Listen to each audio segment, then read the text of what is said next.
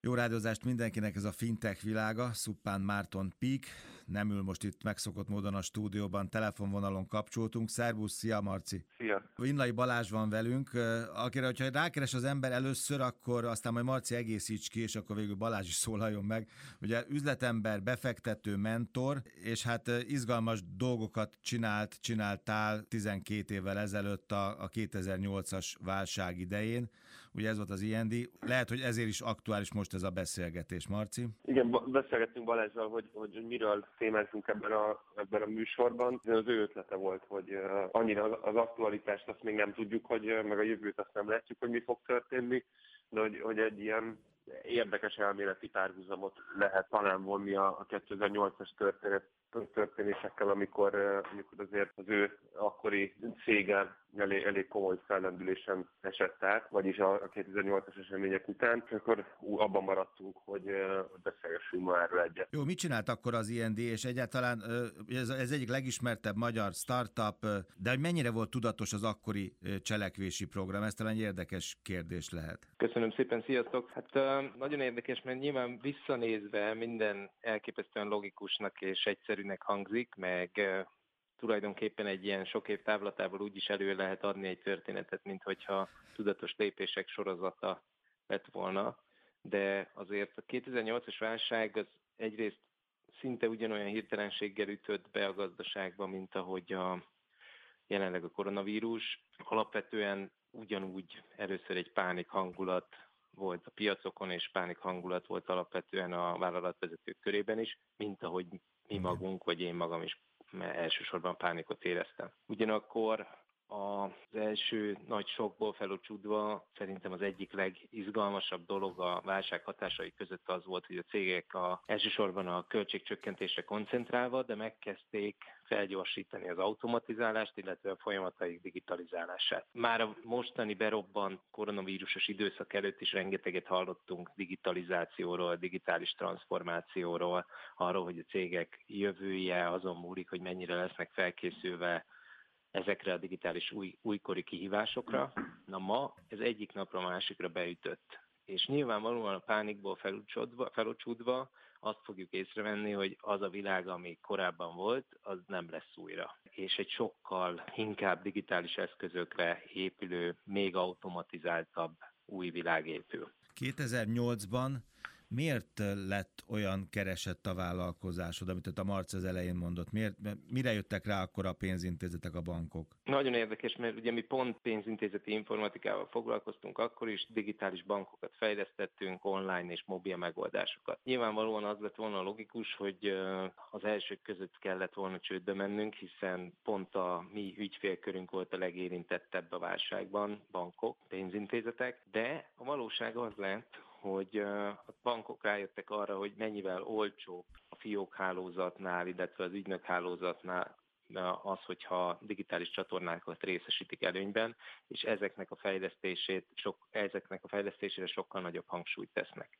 Gyakorlatilag azelőtt is volt mobilbank és internetbank, de ezek tulajdonképpen tranzakcionális rendszerek voltak. Az emberek villámgyorsan elintéztek rajta egy-két tranzakciót, de csak a legszükségesebb esetekben használták. Mára ez gyakorlatilag a átlag felhasználónak, vagy átlag ügyfélnek is egy mindennapos szolgáltatás, elsősorban a mobilbank. Ugye a mobilbank forradalmát robbantotta be igazán a válság, hiszen a az okostelefonok ugye megjelenése, az Apple 2007-ben jött ki az első iPhone-nal. Igazából a válság ideje alatt robbantak be igazán. A mobile first forradalom az, hogy most már nem csak PC-ről bankolunk, vagy PC-ről indítunk ilyen alkalmazásokat, az gyakorlatilag ebben az időszakban történt. Ez az, ami a IND igazi felívelésével párhuzamban történt. Most majd én azt, azt mondom, csak hát lehet, hogy nem jó a kép, de ez most olyan, mintha a turbo beindulna, mert ez is egy válság, ugye más miatt, de hasonló jeleket, sok minden sok helyen, sok területen hasonló jeleket mutat.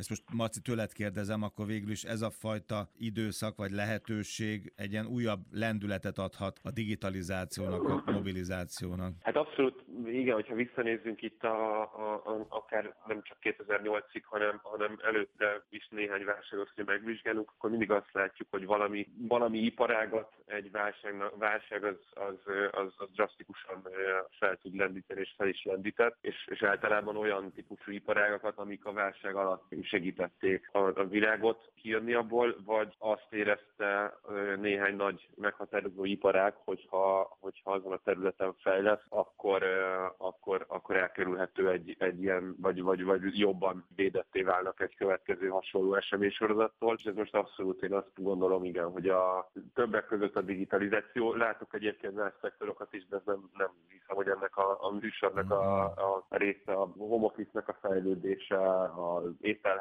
szállítások, stb. Ezek mind-mind fejlődni fognak, de, de hogyha belegondolunk, ezek pedig mind-mind a digitalizációnak a, a, és a digitális struktúráknak a fejlődésén alapulnak. Nem régen a Forbes-ban olvastam egy cikket Vinnai Balázs, hogy ott az a megállapítás is elhangzott, hogy nem kérdés ma már az, hogy a pénzügyi szektornak szüksége van digitalizációra, hanem az, hogy az a kérdés, hogy ki tud több terméket és szolgáltatást értékesíteni a digitális térben. Ugye röviden ez a, a zanzája a mostani helyzetnek, nem? Abszolút, tehát hogy szerintem amit Marci mond, az, az abszolút összefügg egyébként, tehát hogy amikor digitalizációról beszélünk, akkor én beleértem azt is, hogy a, az, hogy az emberek most home office-ban dolgoznak, vagy hívjuk inkább remote-nak, mert azt hiszem, hogy a home office nem talán a legjobb szó, az át fogja alakítani a vállalatok működését elejétől a végéig. De a nagyipari vállalatok is ugyanígy át fognak alakulni, hisz hiszen gyakorlatilag az automatizáltságot olyan er- energiát fog adni az, hogy ne kelljen sok embernek egyszerre egy térben dolgozni, hogy, hogy sokkal gyakoribbak lesznek a teljesen robotizált folyamatok.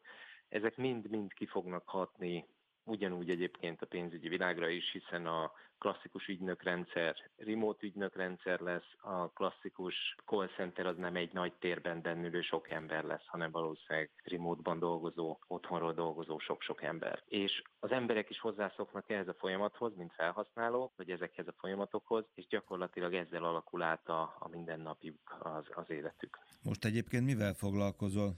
Ez a Forbes cikk, ugye ez tavaly szeptemberi volt, és akkor mint befektető és elnök jelölt meg téged egy új cégnek egy új pozícióban.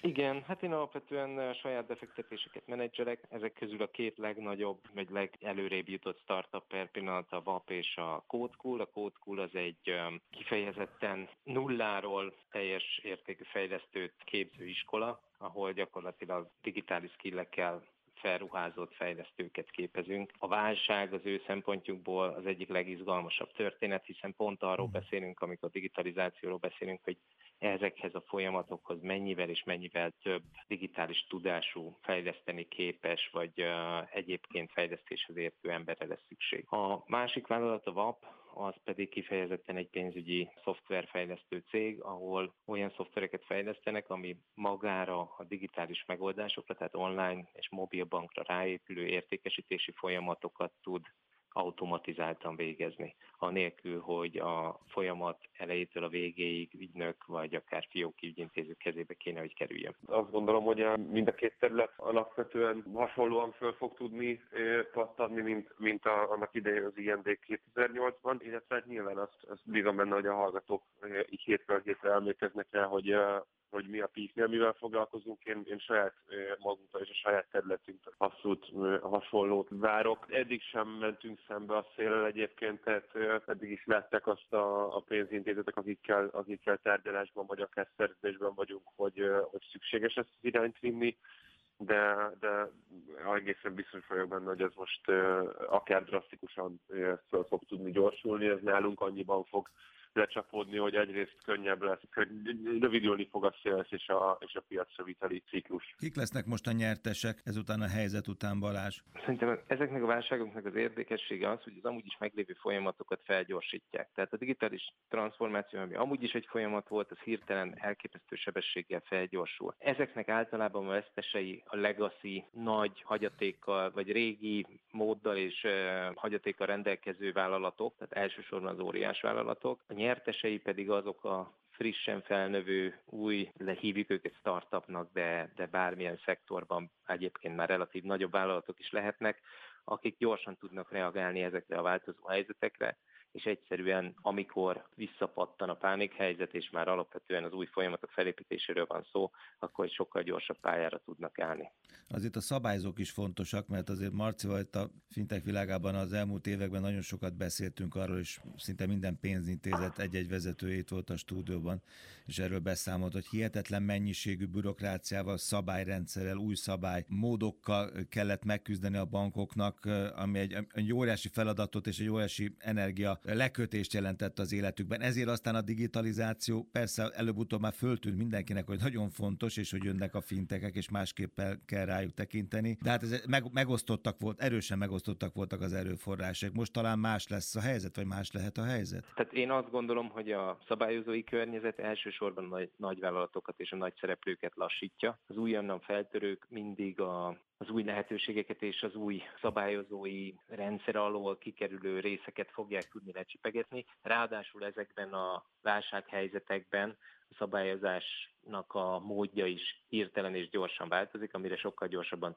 tudnak reagálni ezek a kis cégek. Az a változás, ami a fintekben is végbe megy, hogy a nagy szereplők mellett felnőnek új nulláról induló fintek vállalkozások, az meggyőződésem, hogy ez a folyamat, ez a válság folyamat csak gyorsítani fogja. Abszolút így látom én is, illetve szerintem ami föl fog gyorsulni, tehát hogy a bankokra biztosan az eredeti kérdésedre válaszolva biztosan nem fog kevesebb szabályozói nyomás vonatkozni, sőt, sőt.